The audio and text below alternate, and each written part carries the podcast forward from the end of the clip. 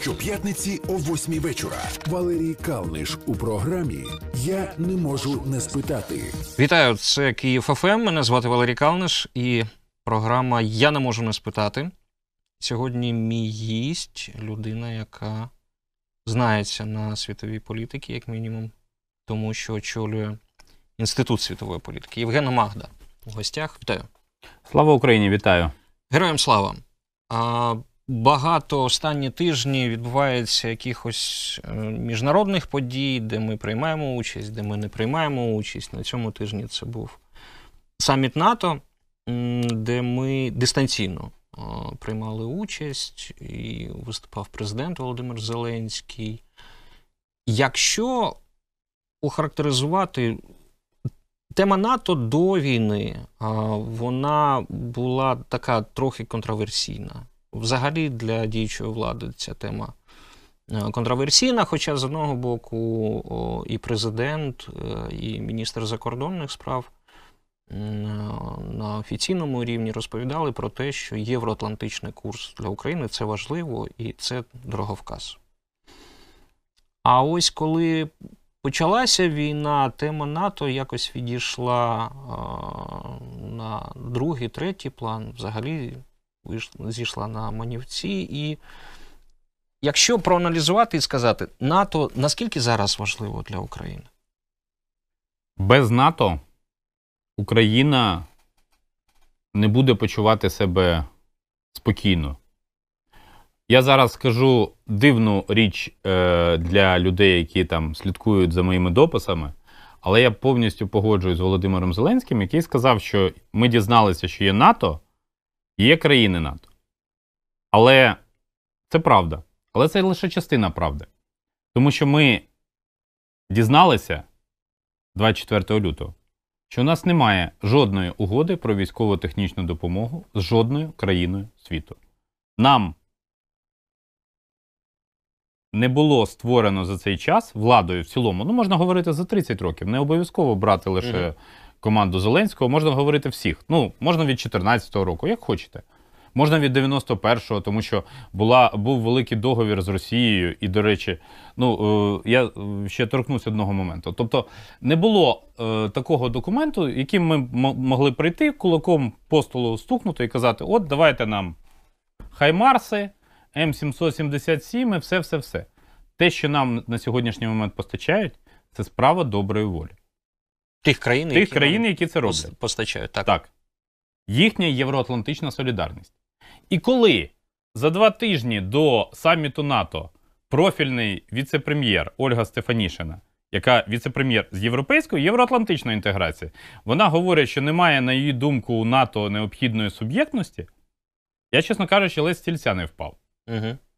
Я припускаю, я навмисно скажу гостро, хай мене представники влади спростують, що наприкінці лютого було ухвалено рішення, я так припускаю, подаватися в Європейський Союз, це було озвучено 28 лютого, а тему НАТО засунути під сукно. Щоб вектор цей позначити, тим більше будемо говорити відверто, 28 лютого до України у Заходу було ще багато питань на тему встоїмо ми чи не встоїмо. Тому що рішення про надання Україні важкої артилерії було ухвалено за сім тижнів після початку війни, коли вони переконалися, що тут кучму потрібен, що Україна це не Афганістан. І була б корисна така книжка, правда? -huh. І відповідно там Зеленський не втік, армія не розбіглася і багато чого іншого. Тема НАТО для того, щоб не сваритися з Росією, і очевидно, тоді були ілюзії з приводу того, що можна з Росією якось домовлятися, коли вони перли на нас по повній програмі, там, там де тільки у них була така можливість. А потім потім була Буча, і Бородянка, і Ірпінь. І я думаю, що найбільш е, мрійливим головам стало зрозуміло, що в цій ситуації люди не зрозуміють. Знаєте, ми ж так чи інакше соціальні тварини, ми орієнтуємось на людей, які навколо нас. Точно так само політики змушені орієнтуватися на своїх громадян. Українські політики вони не завжди орієнтуються, тому що Е, багато, ну, вони часто вважають, там, хтось називає, називав, дозволяв собі називати своїх співгромадян біомасою, хтось не називав, але просто до них так ставився. Але все-таки, знаєте, війна в цьому сенсі багато чого змінює. І тому зрозуміли, що але вже поїзд вже робив чух-чух-чух-чух-чух. Щоб було зрозуміло, ми не самі такі. Навесні минулого року, я думаю, що ви, може, навіть це і пам'ятаєте. Генсек НАТО Єн Столтенберг в Грузії говорив: ну ви вже практично на порозі альянсу. Так, Ще він, трошки. він казав це грузину. Навесні 21-го року він це казав. Я не знаю, який був фактор грузинського вина і грузинської кухні в цій заяві, але це така заява була. Повертаючись до, до, до людей і до влади, е, моє відчуття, ми чогось не знаємо. Логіка підказує, не можна не помітити те, що майже 80% згідно опитування рейтингу українців виступають за НАТО. Влада якось відходить від цього питання, воно не піднімає його, воно не, не е, робить якихось таких вправ, які нас е, наближують до НАТО, як це було з е, Європейським Союзом.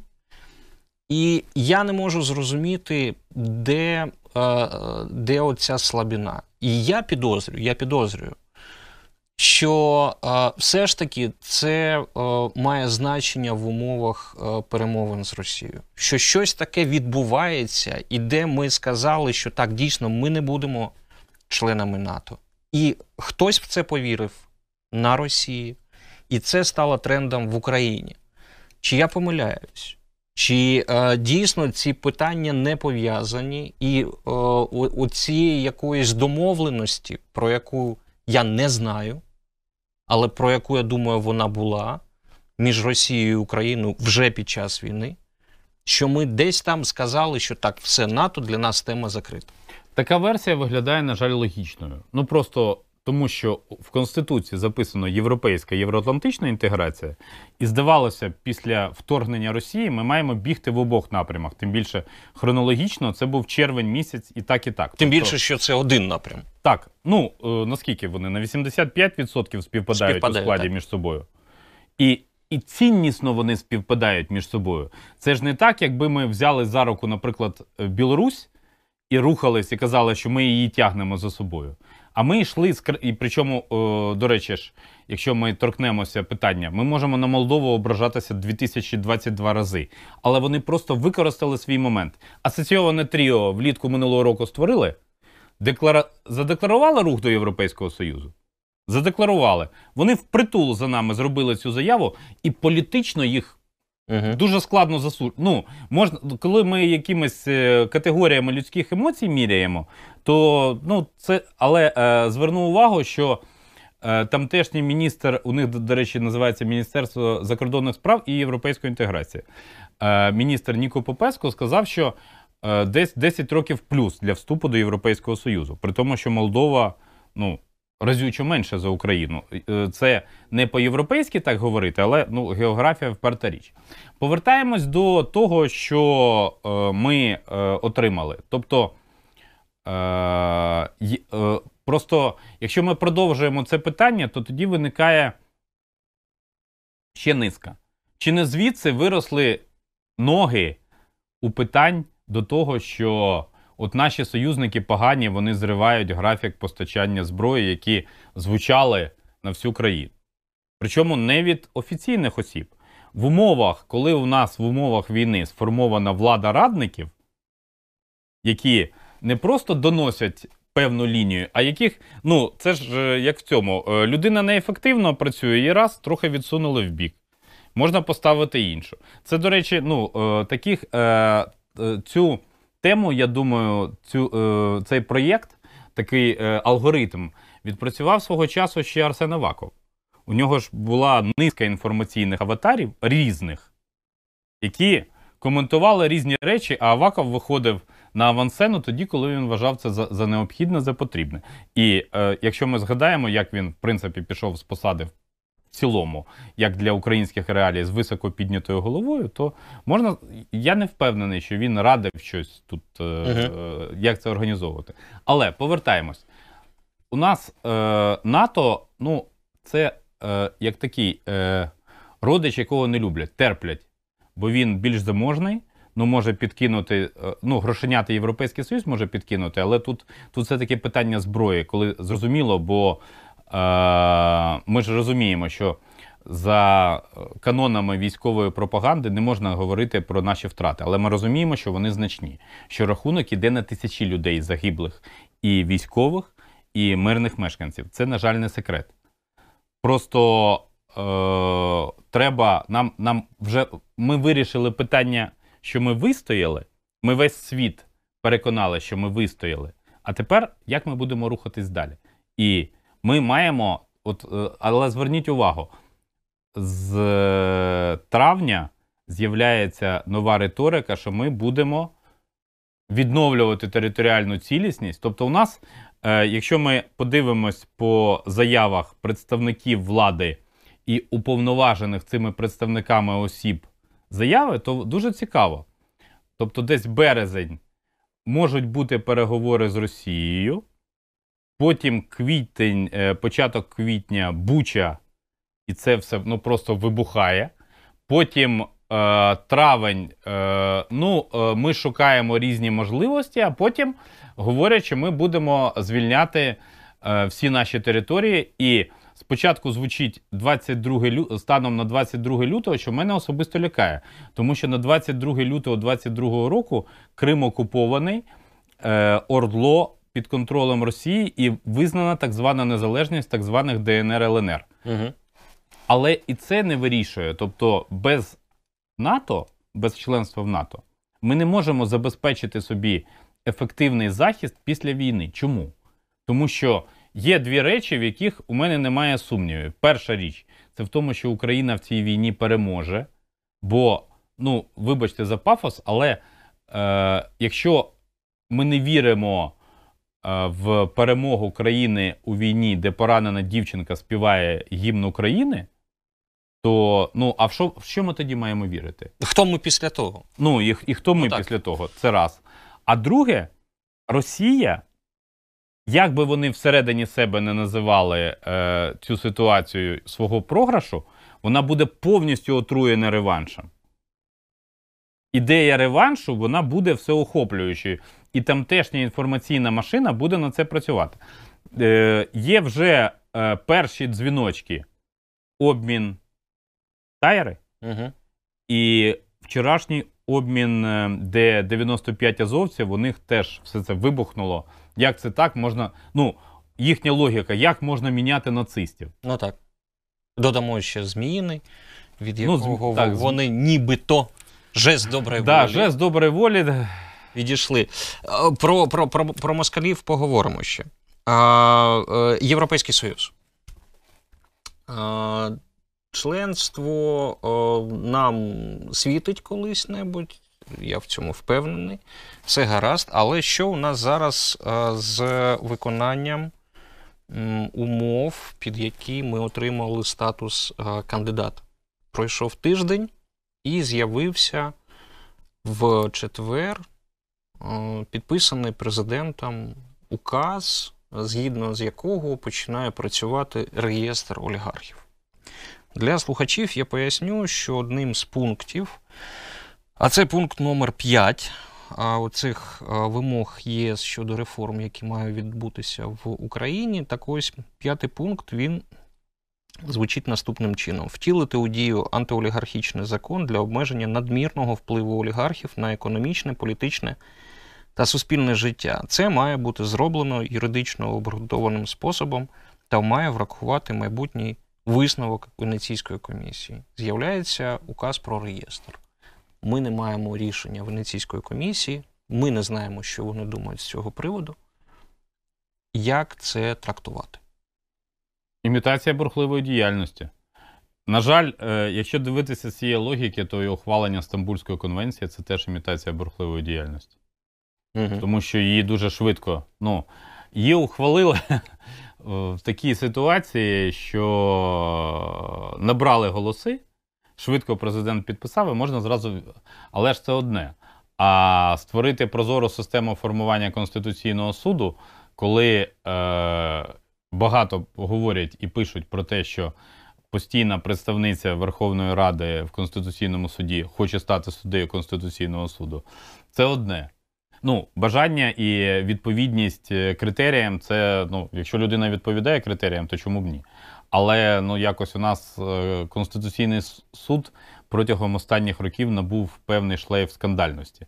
І е, остання суддя Конституційного суду, яка прийняла присягу, так достатньо сумнівно. Угу. Тобто, це. Ну, це це не європейська політика. Ну ми можемо, розуміючи, що ну здавалося б, що може бути простіше. Є перелік цих семи пунктів. Ну, їх треба просто виконати. Навіщо, і це моє враження, ми намагаємось намахати зараз Європейський Союз і якось по-своєму прочитати ці пункти. Не так, як вони написані, а так, як ми їх трактуємо. Чи я помиляюсь в цьому? Це труднощі перекладу. Угу. Е, У нас же е, певний час існує е, аматорсько-президентська республіка, яка перетворювалась на коронавірусну монархію. Зараз вона фактично е, більше ж схожа на е, військову диктатуру в цивільному. Е, хоча, якщо говорити загальноісторично, то те, що ми зараз переживаємо, скільки вже 127 днів, це для України дуже цікаве випробування. Тому що ми ведемо війну за свою незалежність. Це, до, до речі, всім має бути очевидно. Що це війна за незалежність з Росією на 31-му році нашої формальної незалежності. Вже без елементів гібридності, вже е, снаряди, ракети, кулі прилітають в будинки і прихильників незалежності, і противників, кого хочеш. Тут це, на жаль, тобто війна вже нікого не залишає осторонь. І здавалося б, люди, які називають себе словом істеблішмент, вони мають розуміти, там конституційна більшість, і ми е, маємо працювати. Ну, а я не бачу такої роботи Верховної Ради, що от, ну, вона е, зараз от, нам же надали статус кандидата майже тиждень тому. Угу. Ми вже маємо працювати над цим. А виходить, у нас триває святкування. Я зараз готовий винести за дужки е, закон про олігархів. Ну, я розумію, що це політичний інструмент. І можна легко передбачити, хто буде в цьому реєстрі, а кого Ну, там так. не буде ніколи. У всякому разі, за нинішньої влади. Але от інше питання. Я свого власного досвіду. Я вчора е, мене попросили там подивитися один момент, і я згадав е, 10-й пункт Конституції. 10 стаття, що держава гарантує розвиток російської і інших мов національних меншин. І я зразу сижу, думаю, чорт забери, і ніхто ж ніхто цим не опікується. А потім я перепитую, і це, по-перше, зміни конституційні до цієї статті, як і ще до двох розділів Конституції, вони мають затверджуватись навіть вони мають затверджуватись всеукраїнським референдумом. Раз. А по-друге, є спеціальна процедура, де має вносити або президент, або 300 депутатів, тобто конституційна більшість. І зрозуміло, що шлях простих рішень він працює не завжди. Хоча ця норма, стаття 10, вона ну про неї вже не, не раз лаялись, не раз говорили в мирний час. І було зрозуміло, що тоді це не зараз здавалося б можливо, але е, як провести референдум Україні, що воює? Ну так. А, про воює. Я, по-перше, нагадаю, що Євген Магда, директор Інституту світової політики, а, гість програми Я не можу не спитати. Чи були шанси на те, що війни в Україні не буде? Ні. Я чесно зізнаюсь, вже друге за сьогодні зізнаюсь, що я думав після визнання так званих ДНР ЛНР, що все спалахне там. Ну тобто, що мета буде повністю захопити Донецьку Луганську область, на цьому зосередитись, відрізати це від України і все. Але 24 лютого, все, тобто Путін був налаштований повністю на, на саме цей факт. Тобто, я навесні 21-го року відзначив, е, була така е, там повторення, ремейк певний ідеї з слов'янським розіп'ятим хлопчиком, тільки трошки по-іншому, під Горлівкою, там п'ятирічний хлопчик підірвався на вибуховому пристрої, а Росія просувала ідею, що його вбив український безпілотник. От вся, ну так би мовити, якщо можна так сказати, вся різниця. А далі, ну, є все одно, тобто вони, вони були готові, готувалися. І я е, подивився інтерв'ю Лукашенка Соловйову на початку лютого. Він чітко знав, що буде. Тобто тоді вже перед навчаннями цими, е, після яких білоруси почали говорити, білоруські опозиціонери про внутрішню окупацію. Бо після 20 лютого російські війська не вийшли з Білорусі, а пішли в. Україну. Лукашенко знав. Ну, раз він знав, то ну, очевидно, Сі Цзіпінь теж знав. Ну, тобто, ця теза про те, що Китай просив не треба під час Олімпіади. Ну, тобто, і це, до речі, свідчить про цікаво свідчить про відносини між Путіним і Сі Цзіпінем. Е, не тільки для України, але й для Заходу. У мене, чесно кажучи, в Заході, в позиції Заходу дратує те, що там така формула на сьогоднішній момент, у всякому разі, можливо, далі вона зміниться. Ми хочемо стратегічної поразки Путіна, але не хочемо розпаду Росії. Я розумію, що країни, які називають себе демократичними, вони не можуть піднімати на прапор ідею, зміни, змін, з- ідею е, примусової зміни влади в Росії. Але тоді виникає цинічне питання: а скільки має загинути наших громадян, враховуючи старих, хворих дітей, для того, щоб ця ідея оволоділа масами, як казав Ленін? Угу. Ну, можливо, щось зміниться. Зараз е, риторика країн НАТО, е, да і самого НАТО, зокрема, вона стала більш е, жорстка. Прем'єр-міністр Іспанії під час саміту сказав, звертаючись до Путіна, ти не переможеш. І е, щось відбувається в цій е, думці не тільки суспільній, але і е, політичних еліт е, цих країн, і вони нібито, мені здається, нібито вони е, вже прийшли до того, що так, Росію треба знищувати. Не намагатися якимось чином її там замирити, а, домовитись, а треба знищувати. Чи я помиляюсь в цьому? А ми дізнаємось про вірогідність і реалістичність цих припущень тільки коли закінчиться російсько-українська війна від того, як швидко знімуть санкції Заходу проти Росії. Угу. Бо інтерес можна пояснити дуже просто: 100, майже 145 мільйонна країна, найбільша в світі територія. Скільки можна в неї вгатити грошей, саме інвестицій, інновацій, повертаючи підприємства чи розміщуючи нові. Ну, це, ну на, насправді це ж цього може вистачити на, поколі, на кілька поколінь різних представників бізнесу. А є, і є Україна, до речі. Відбудова України, і це один з факторів нашого приєднання до Європейського Союзу в якості кандидата. Ну тобто, ми потрапили в європейське політичне товариство, не те, яке Макрон е- в другій половині цього року в Празі скличе і будуть говорити про майбутні маневри, про європейську ідентичність, про те, чи всі рилом вийшли, чи не всі.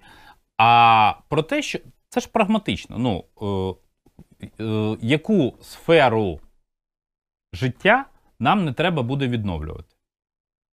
І на все, Мгм. ну тобто, якщо ми кандидат в члени Європейського Союзу, то логічно припустити, що країни ЄС вони будуть говорити: так, давайте.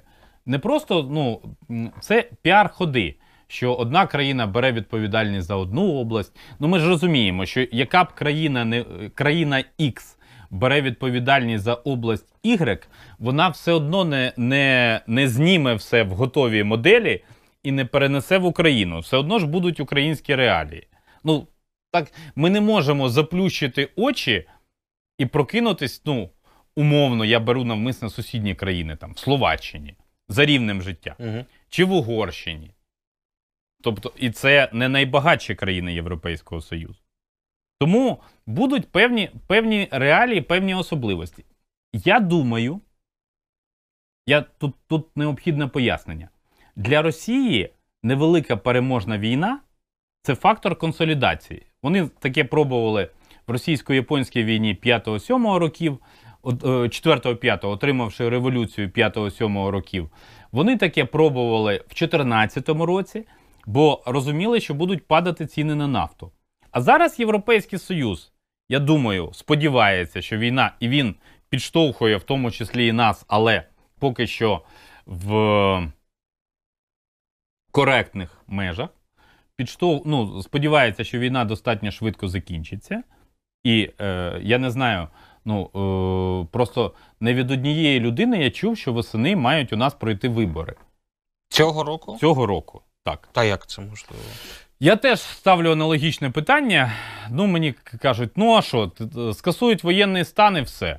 Ну, я чув про 23-й рік, ну це більш. Е, але ну, е, менше з тим, я, я насправді не уявляю, як в протистоянні з ядерною державою, яка нагадує е, пораненого звіра, можна взагалі щось планувати в, в такій, угу. ну, в нинішній тактичній ситуації. Але я про Європейський Союз. Тобто, я думаю, що там розглядають перспективу відновлення України прагматично, що ми будемо вкладати в це гроші, і масштаб дозволить нам їм підштовхнути і економічне зростання в Європейському Союзі. Вони ж його чекають ще з моменту ковіду, і тільки воно тільки-тільки почалось. Тут починається війна, і відповідно зростають ціни на пальне, угу. на продукти харчування. І е, я, я не можу сказати, що вже таке суттєве збурення існує, але я думаю, що восени буде і менший інтерес. До ситуації в Україні, і Росія попрацює на тамтешнє збурення. Що стосується Росії, повертаючись до Путіна, звичайно, ми йому не віримо. І все, що він говорить, і взагалі от той цинізм а, про Кременчуг, так, що там не було жодного теракту, і все таки, ну, всі бачили, чули, хто, хто цікавиться. Але якщо звернути увагу на його риторику стосовно а, мети, яку він ставить, він як попка повторює, що тільки відновлення, вихід на кордони Луганської Донецької областей.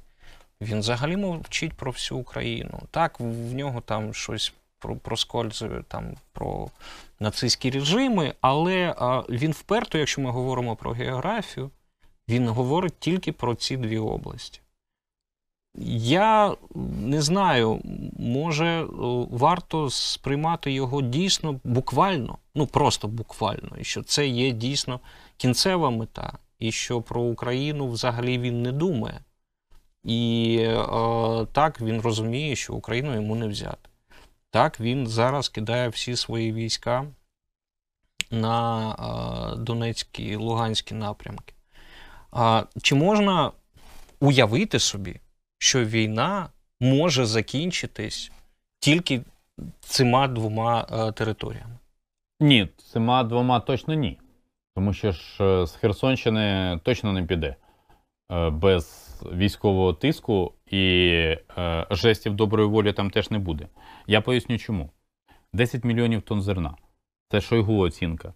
Тобто я останнє таке пам'ятаю під час Другої світової війни нацисти оцінювали окуповані території, угу. в тому числі України, який там урожай. От е, е, яка яка взагалі гра е, історії, так? Е, Росія тут проштовхувала руками своїх е, союзників тезу про те, що після закону про продаж землі будуть вивозити чорнозем. Починається війна, і що його говорить? Так там же 10 мільйонів тонн зерна. А у нас е, у нас просто дещо викривлене сприйняття е, цієї хлібної кризи. Сьогодні маркетинговий рік закінчується хлібний, угу. і Україна в цьому році е, продала 40 мільйонів тонн зерна. Нескладно підняти зараз в кінці 2021 року. У нас говорили, що ми настільки швидко зерно продаємо, що взагалі виникає питання, щось залишиться. Тобто були були такі тоді настрої. А Росія, я думаю, в цьому питанні е, вона хоче застовбити за собою попередні українські ринки. Ну, Єгипет, країни е, Північної Африки і інші, країни Близького Сходу, де ми були, країни Перської затоки, тому Туреччині будуть обіцяти різноманітні дисконти. І це ж, до речі, не тільки зерно, а ще й олія. Чому я називаю е, ці е, категорії? Тому що це е, не пов'язано. Ну, ми ж не, не сало продаємо, правда? Угу. А олія соняшникова і зерно різне від пшениці до до жита до рису, і кукур, кукурудза, е, рис інтерес Китаю, кукурудза інтерес Китаю. Тобто, це все е, вони вони хочуть це все підім'яти під себе, і звід, звідти вони не підуть. Бо ще ж питання води для Криму. Тобто вони будуть точно тримати. Ну, зараз вони мають суходольний коридор до Криму і будуть е, там обіцяють навіть поїзди запускати. Зрозуміло, що там це буде теж е, з інформаційними посилами там про можливості рейкової війни, про справжні чи не справжні рейди українських партизанів. В Цьому це ясно. Але зерном, ну тобто, тут тут е, Донецька і Луганська область, це для Росії виходить на сьогоднішній момент. Е, сакральний сакральний трофей. Угу. Чому? Тому що так звані ДНР ЛНР проголосили свою незалежність, і вони ж вони навіть в своїй пропаганді вже використовують не тільки російську армію, а союзні сили. Тобто з тими загонами сепаратистів, ну, умовний там батальйон Восток, чи ще хтось, е, хто там, там ця бригада П'ятнашка, чи які воювали з 2014 року, вони для них союзні сили. І провести парад перемоги в Донецьку і в Луганську, не в Москві. Для них, я думаю, принципово важливо. Про історію ще буде в мене одне питання. Борис Акунін. Більшість ну, пам'ятає ну, його за персонажа Фандоріна, але він ще й історик. І ось він е, десь в квітні, здається, завершив свій дев'ятитомник. Він називав його Історія Російської держави. І ось там загальна концепція, так, вона полягає в тому, що Росія це держава ординського типу, і які притаманні чотири риси. Перше, це абсолютна вертикальність управління, друге це сакралізація государя як е, живого особлення влади, третє це сакралізація держави як цінності, не людей, не їх е, рівень життя, а саме держава це цінність. І закон Четверта така, четвертий стовп це що закон е, підпорядкований політичній кон'юнктурі.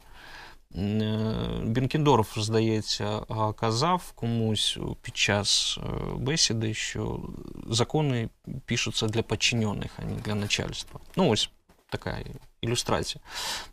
І проходять сторіччя, нічого не міняється, і ця країна залишається такою, якою вона там була за Івана Грозного. Е, як вважаєте, ця війна вона поховає цю державу, цю модель держави? Чи все ж таки ні? І тут ми знову повертаємось до цілей, які ставлять перед собою наші західні партнери. Тримати на повідку чи знищити? А я повернусь е, все-таки крізь призму українського інтересу, крізь призму України.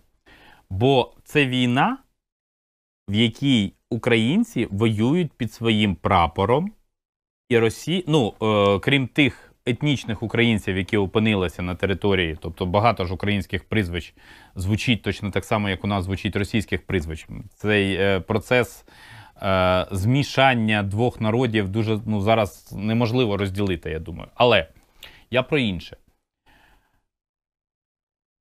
Українці цією війною вони показують, що теза про мирних гречкосіїв, вона вже е, що в цій приказці, е, яка була цензурована, що моя хата з краю першим ворога зустрічає, а не просто моя хата з краю.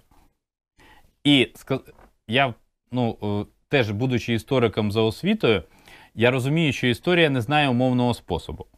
Але якщо ми дивимося назад і спостерігаємо ситуацію ресурсів і всього іншого і територій, то без переяславських статей, без української козацької держави Хмельницького, Московія стати Російською імперією, ну, скажімо, щонайменше мала б набагато менше шансів і можливостей з огляду на те, як використовувалася ця ситуація. Але інше питання, що і зараз, навіть в умовах російсько-української війни, далеко не кожний громадянин України скаже, що ми були колонією Росії.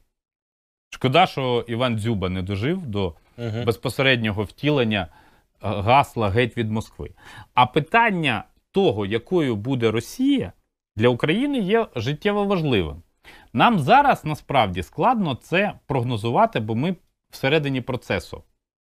Ми е, на це дивимось, перебуваючи в постійному достатньо сильному стресі. Ми перебуваємо в умовах війни, що для будь-якої людини є важко. І ми маємо формувати власні завдання. Ми повертаємось до е, завдань істеблішменту, що мають робити люди, які називають себе політиками, лідерами громадської думки, журналістами. Де, наша, де наші спільні завдання? Тобто, у нас виходить Конституції європейська євроатлантична інтеграція, а зараз здійснюється європейська. А що з євроатлантичною? Потім так наше потім триває вже 25 років. В липні буде 25 років підписання Хартії про особливе партнерство. За це Чорногорія витратила на шлях після розлучення з Сербією на шлях до НАТО 12 років. Я розумію масштаб країн, але ми вже сьогодні говорили, що в європейському вимірі масштаб не має значення. Зрозуміло. Нагадаю, Євген Магда, директор Інституту світової політики і гість програми Я не можу не спитати.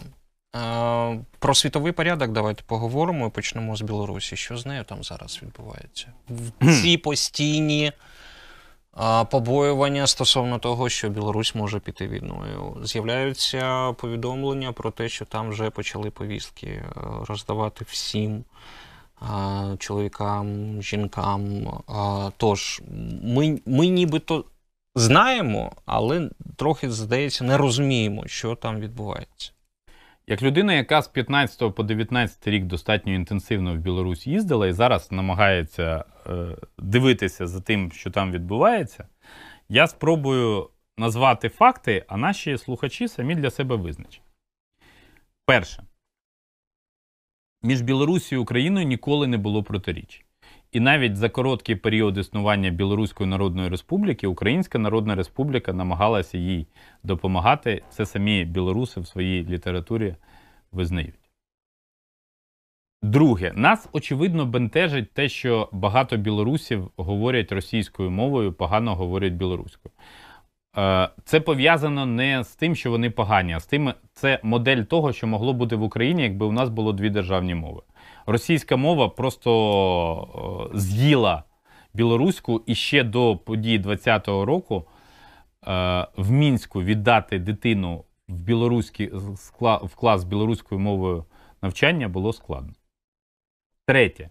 Білоруська армія формується за призовом. Вона ніколи не воювала.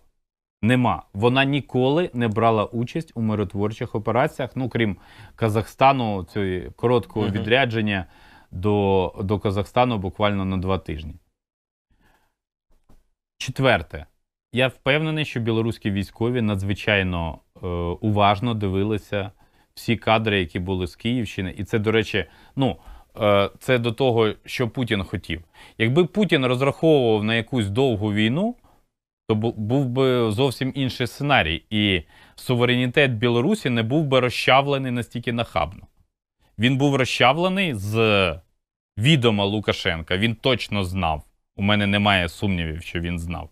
Але тепер у нього постає питання: якщо він використовує свої війська проти України, гіпоте- поки що гіпотетично, і війська зазнають значних втрат, ну хоча б з огляду на те, що українські захисники сьогодні краще готові до можливого нападу і розуміють, що треба робити, а у Білорусі в активі здебільшого навчання. Чи не розвернеться білоруська армія всередину країни? Ну, армія ж у них народна, така сама, як Ну і у нас. А наступне питання: а чи Путін не вирішить, що йому простіше в цій ситуації звалити Лукашенка і поставити когось іншого.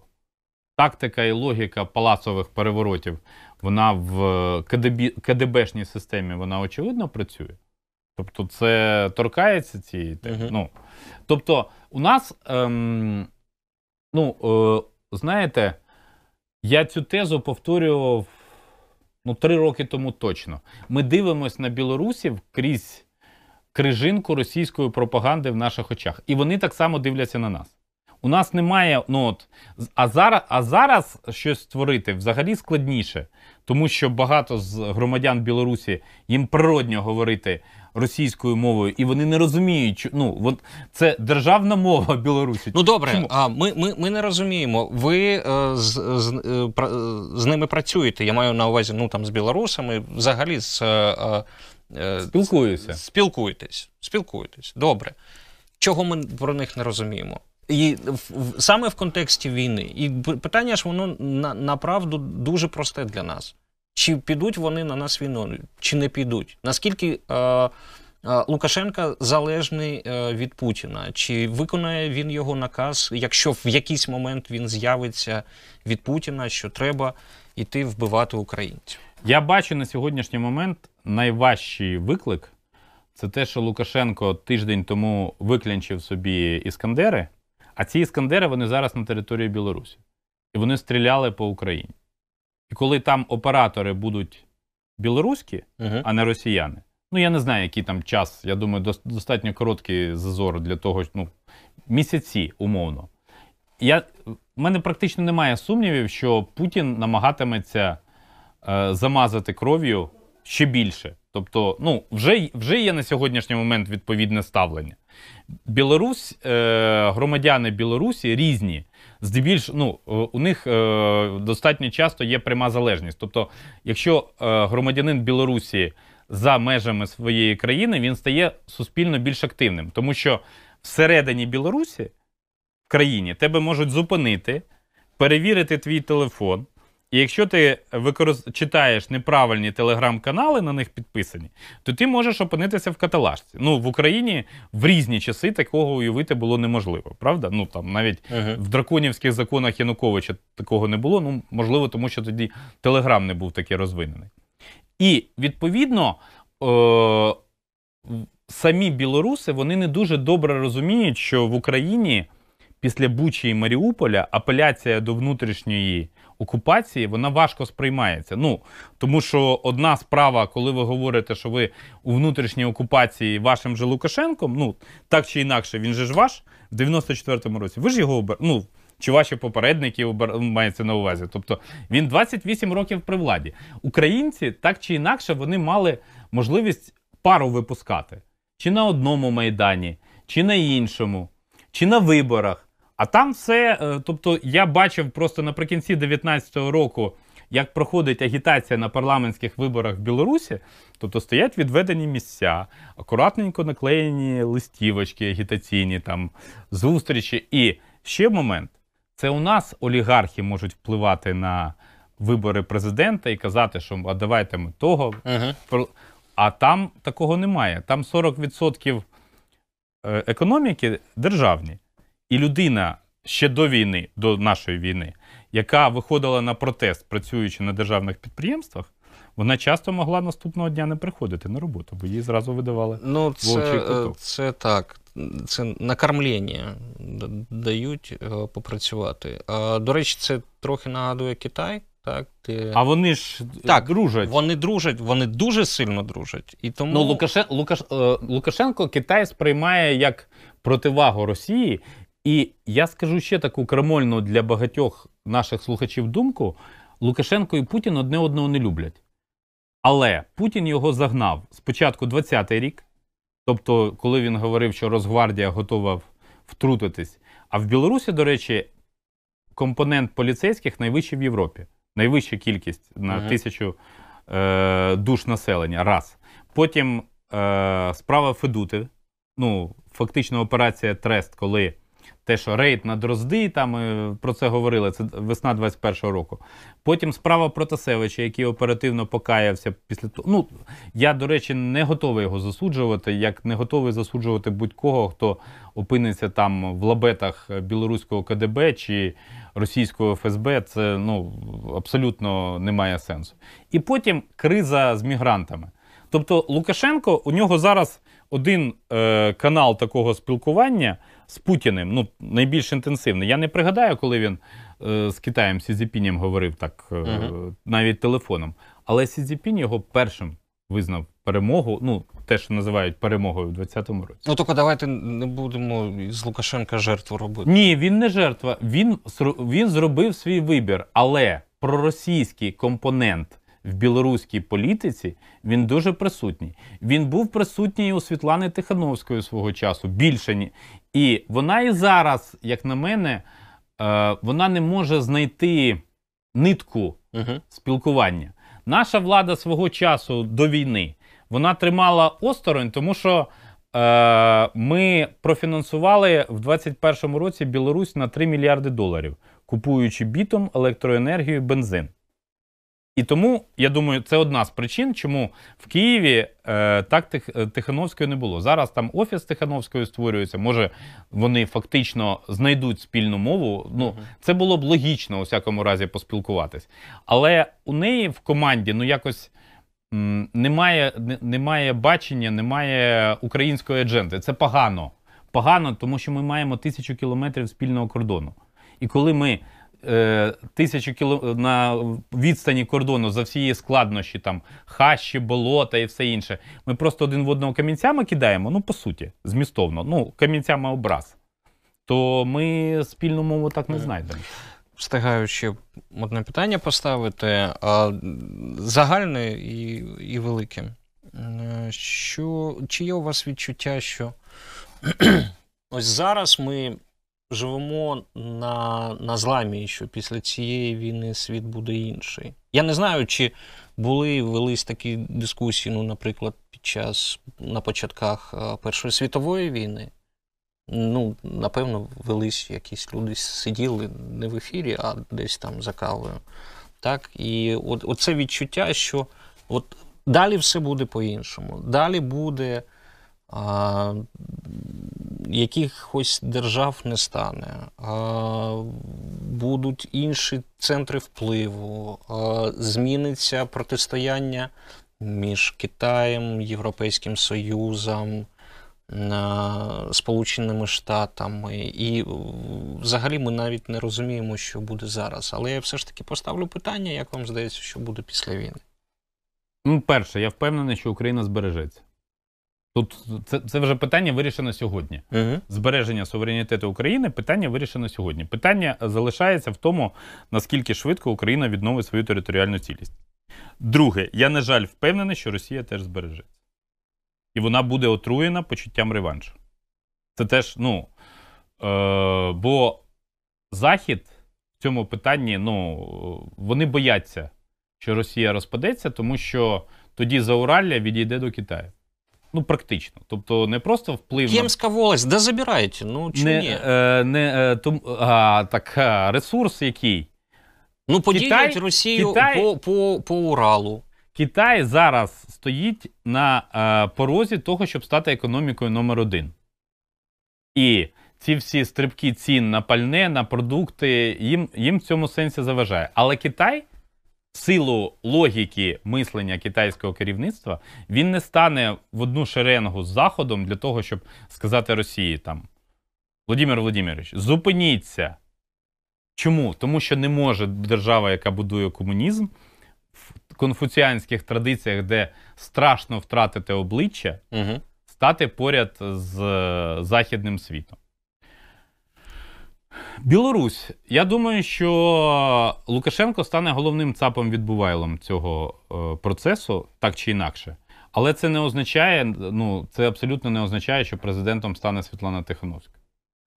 Я не виключаю, що стане більш проросійський політик, і це спочатку викличе ейфорію всередині Білорусі, І будуть, але потім, ну, це ж може бути ну, умовний, там, я не знаю, нинішній міністр закордонних справ Макей. Ну, просто той, який зараз швидко можу пригадати. Е, наші сусіди, я б хотів би, щоб ми е, реструктуризували Вишеградську четвірку, Угорщину посунули, а самі увійшли. Але для цього ми маємо позбавитись Тавра найбідніша країна Європи. А ми зараз найбідніша. Ну, через Угу. ми раніше не були на вершинах в плюсі, а зараз скільки яких ми збитків отримали. Тобто це сотні мільярдів доларів, і зрозуміло, що і рівень життя, і, і навіть рівень тіньової економіки він, він став інший для нас. Тому е, нам це складно прогнозувати, але світ буде іншим. Але е, попри це, це е, ще питання одне дуже важливе: це питання нерозповсюдження ядерної зброї. Росія його просто зруйнувала. Вона зруйнувала і Хельсінський акт, до речі, оцими всіми шахер-махерами з українськими окупованими територіями. А по-друге, після завершення російсько-української війни я не уявляю собі, що можна сказати Індії, Пакистану, Ірану і Ізраїлю з приводу ядерної зброї. Вони скажуть, так, подивіться на Україну, вони відмовились від третього за величиною ядерного арсеналу. Що вони отримали замість цього? Угу. І це ну точно так само, як нам доведеться вирішувати міграційну кризу. Остання цифра, яку я бачив, щось там, що ну е, вони враховують тих, хто поїхав, там е, більше 8 мільйонів. Але я так розумію, що понад 2 вже повернулися. Тобто, ну це е, е, процес. Де нам просто зараз вже до завершення війни потрібна ефективна міграційна політика, бо ми, ми провалимось в цьому, і це для ну, Україна не може собі дозволити бути найбільшою країною Європи, не маючи належного потенціалу. Бо ми будемо, ми, ми будемо просто своєю уявною слабкістю знову таки е, підштовхувати реваншистські настрої в Росії. Але головне, що ми переможемо. Безумовно. Дякую дуже. Євген Магда, директор Інституту світової політики, був гостем програми Я не можу не спитати. Провів Валерій Калниш. Слухайте Київ ФМ. До наступних ефірів. Щоп'ятниці о 8 вечора. Валерій Калниш у програмі Я не можу не спитати.